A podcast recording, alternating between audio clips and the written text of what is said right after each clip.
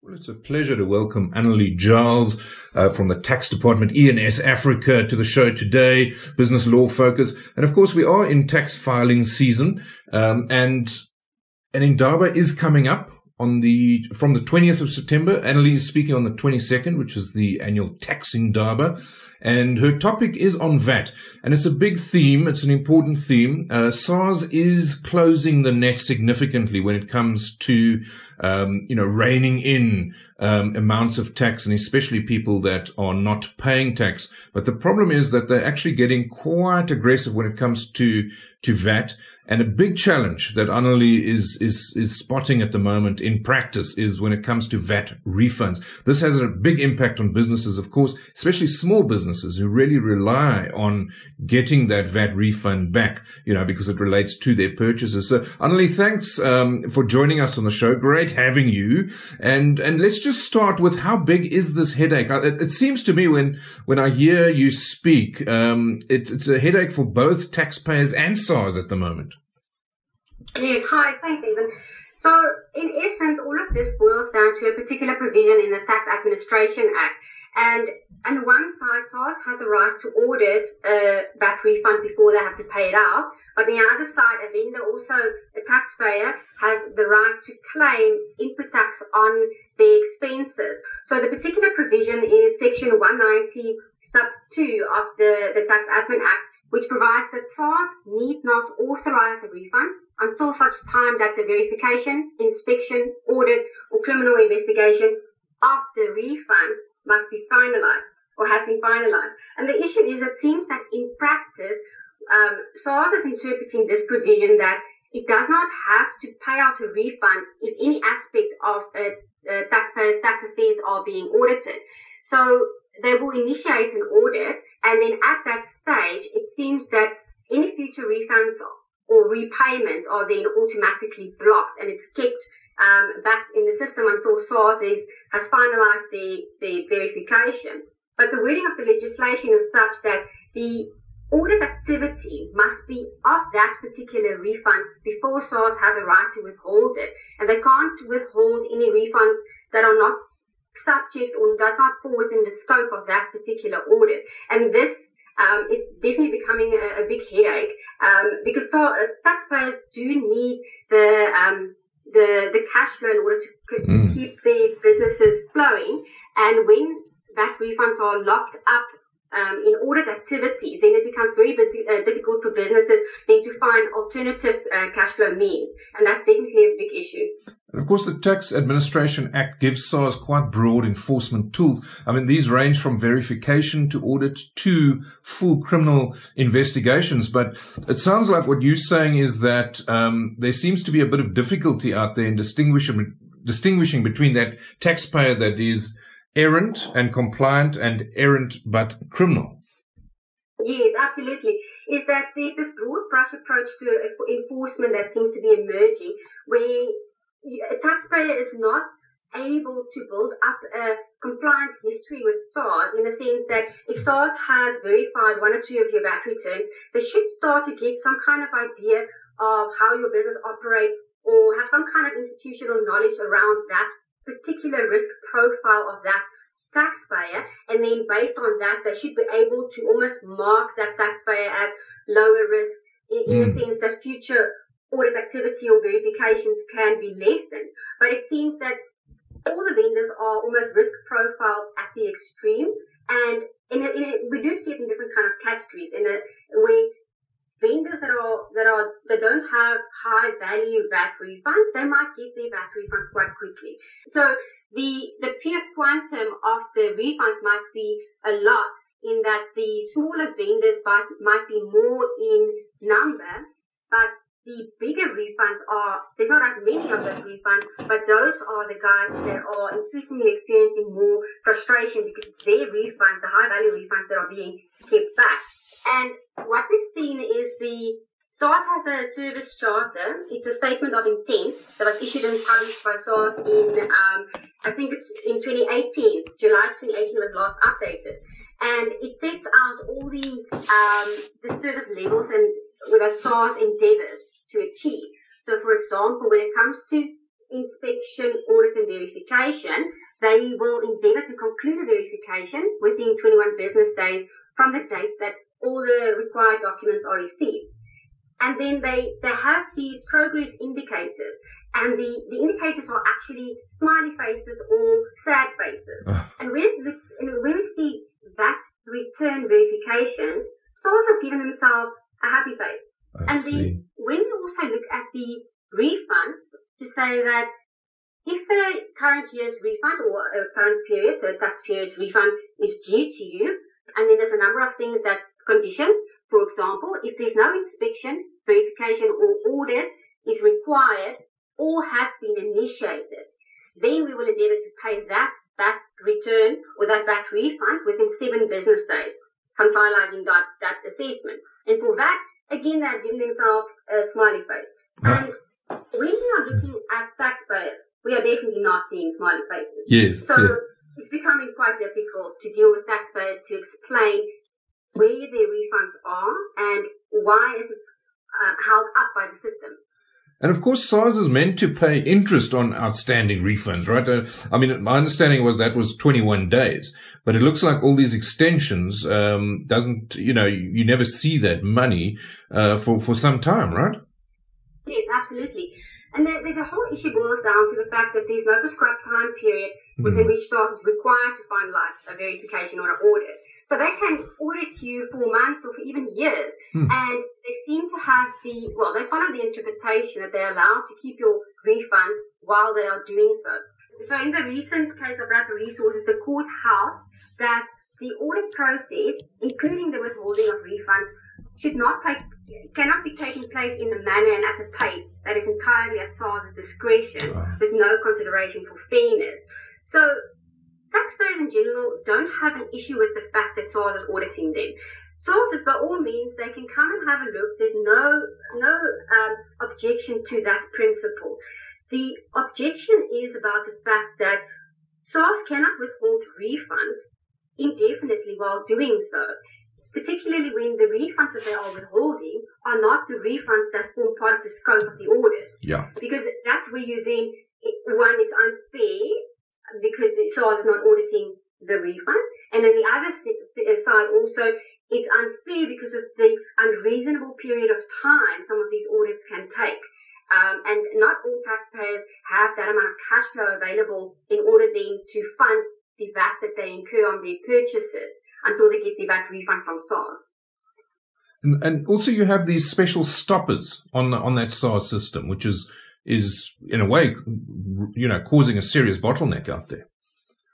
Yes, absolutely. It's the the fact that a taxpayer might realize one or two of their refunds are now taking quite slow. They call the SARS call center and then they are um, advised to say, well, one, your refund is still on audit, but also there's this special stopper that's been placed on the system. And it seems that there are different kinds of stoppers available. In, there's not necessarily communication around all of them, um, but there, there seems to be a different kind of stopper depending on what kind of audit they are conducting. But the effect of those stoppers are, are the same in the sense that any refund claim that is submitted after the date on which an audit has been initiated um, and therefore a stopper has been activated on the system are automatically withheld by the system and it will not progress to being approved for payout. Now, I, I need to caveat that statement because yes, it is reminiscent of what we've seen in the previous, um, in the Nugent Commission report that uh, took place in, in 2018 where they issued the final report. But it seems that currently it's not that clear how widespread this stopper issue is at the moment. That was one of the key things that was identified at that stage is that SARS was holding, uh, using stoppers, um, to, to increase their revenue numbers near year end. We haven't uh, seen anything or there's no reason yet to believe that that has, is, is recurring, but there's definitely the same kind of trends that's starting to, to happen more and more. The only thing is that there are various surveys and things that's being conducted, but they seem to be inconclusive or indicative only, and mostly because the, the responses are not um, that good to all of these surveys. And on the on the other side is that the reasons for a refund being withheld, uh, th- those reasons vary quite widely. So it's very difficult to pin it down to one particular issue that is causing this bottleneck. But the stoppers on the system is one of the things that we're picking up that, that is, is definitely coming up more and more. And of course, it seems like there's a bit of an administrative nightmare as well when, you know, even, even VAT or, or vendors uh, who are frequently in a net VAT refund position uh, keep getting these requests for uh, veri- verification. Um, you know, and that holds things back for them as well.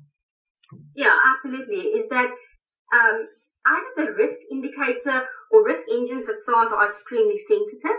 Um, and again, this goes back to the, the issue that unless a vendor is able to build up some kind of compliance history with SARS to, mm. to put it in a lower risk category so that it's mm. not that frequently flagged for audit, uh, taxpayers, taxpayers have actually now started building this into the um, monthly VAT return preparation cycle. And, you know, it was a few years ago when I attended an event um, uh, where they said that the record time of when the SARS received a verification response was within two minutes after the verification letter was issued to the taxpayer, sure. which means that that taxpayer knew that they were going to get a verification request because they've been getting one every single month for the past few years.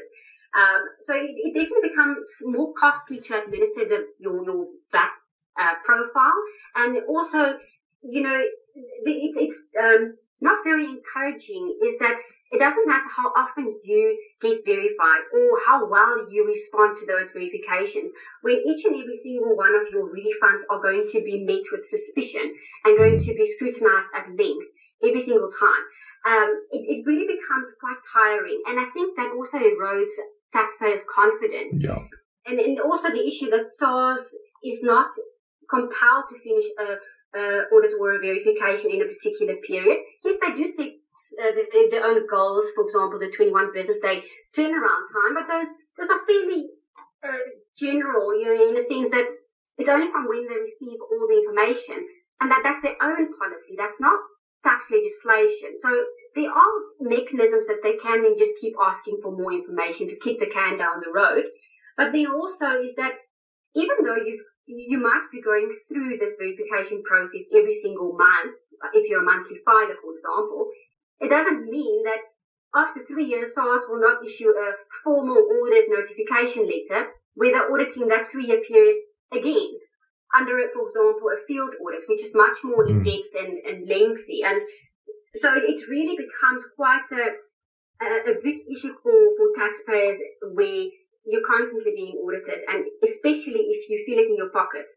And of course, VAT is not intended to be a cost to business. So something seems to be, you know, out of kilter when it comes to this. Um, and of course, we have had genuine, you know, many cases of VAT fraud and that's heightened the sensitivity from the SARS side. But it looks like there's, um, you know, there's, there's certainly a, a, serious problem out there for a lot of businesses that are, um, you know, fairly honest um, and even those that may be making a slight administrative or, or error at times. Um, you know, it doesn't mean that they have to be lumped together as, you know, these big kind of criminal syndicates that have been operating in the past when it comes to VAT and, you know, created, I think, this, this situation that we have. But just listening to you speak, that, that there seems to be this lacuna when it comes to the, the act, uh, you know, Administration Act and the VAT Act as well. There doesn't seem to be clear timeframes to conclude this. There seems to be a huge gap, isn't it? Yes, absolutely. So it creates this imbalance in power. We mm. SARS clearly already has quite a lot of power under the Tax Administration Act to administer tax laws and enforce compliance. But when that is also allowed to be done in an indefinite period of time, or under a, perhaps a misguided interpretation that they are allowed to keep back refunds back while they are doing so, then, you know, it really puts the, the taxpayer on the back foot. And especially also bearing in mind that a taxpayer has the burden of proof to mm. show that an amount is deductible. So in this case, that you are allowed to claim an input tax deduction. And then if your input tax deductions exceed your output tax, you would be in a refund position and money would be owing to you. So it, it becomes quite problematic um, where the taxpayers are constantly at a disadvantage, where SARS seemingly has excessive powers in order to conduct audits and seemingly to withhold refunds while doing so. And of course, you are engaging yourself and other stakeholders are currently engaging. I mean, it's not like um, as professionals, you, you on behalf of clients, you're leaving it at, this. Uh, is that quite uh, is is that progressing quite well? The engagement. Yeah, so I'm personally not involved in, in those discussions, but I am keeping a, a good eye on them uh, from an interest sake in, in the you know development. And it seems that you know, it's not going to be a discussion that's going to be concluded very soon. Mm. Um, what is important is that, that there is progressive um, progress being made yes. and that the issue stays on the table as such. Because obviously, you know, we need to balance the fact that we do come out of a, a very contentious era as such, mm. and that SARS, the SARS you see today is, is not the SARS of, you know, a, a few years ago. SARS has definitely um, stepped up their game as such and they are a force to be reckoned with.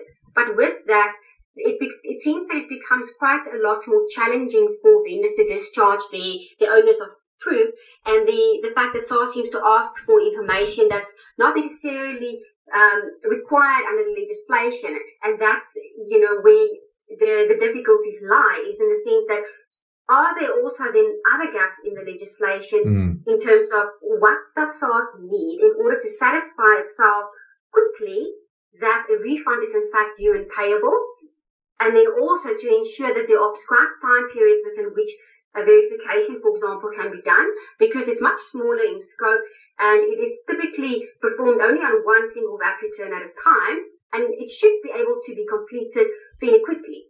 Then, where there are real issues, those should be then reserved for potentially certain industries where there are known issues, or mm. where you know, a, a taxpayer's compliance history has shown that it does require more scrutiny. And in those instances where you could potentially then allow for some kind of extension, but that should be the exception of the norm. Yes. Uh, a standard verification or a very simplistic audit should be able to be concluded within a particular period. And I do acknowledge that, you know, there are certain challenges because some industries are more complex than others. But what we really need from a, or what we would expect is a tailored audit or verification approach and not this broad brush approach that we're currently experiencing because it really is to the disadvantage the, you know, of the honest guy and bearing in mind that none of us would be able to outright say who that is. But over a period of time, you should be able to risk profile a taxpayer in order to fairly accurately put them in a particular box, and that should then inform your enforcement processes. Yeah, and the pressure on those small businesses is significant. I know someone who who really, you know, nearly went under as a result of, you know, a, a VAT audit that was not justified. In fact, it was, uh, it, it, really wasn't. And um, it, it's extremely tough when you speak to these small business guys. Terribly tough. Um, they don't even have the resources necessary to go and fight it legally, as you know, like, like the case that you mentioned earlier. Um, you know, they don't have those big resources, and they literally just hit um, a you know, roadblock every time they try to engage. And it becomes very, very difficult. But Annelie, it's been great chatting to you. I think you really highlight the key points there. I think everyone obviously wants uh, to support SARS in catching the genuine VAT fraudsters out there. But that doesn't mean that we need to, you know, slow down the progress of business and small business and create this huge mountain of uh, red tape, etc., and and roadblocks in the way. So I think we need to this discussion that you that we mention is is going to be critical going forward. Um, so Annelie, good luck at the Indaba. I know you're speaking fairly soon. A really interesting topic, and it was great chatting to you. Thanks very much. Excellent. Great. Thank you. And thanks for having me.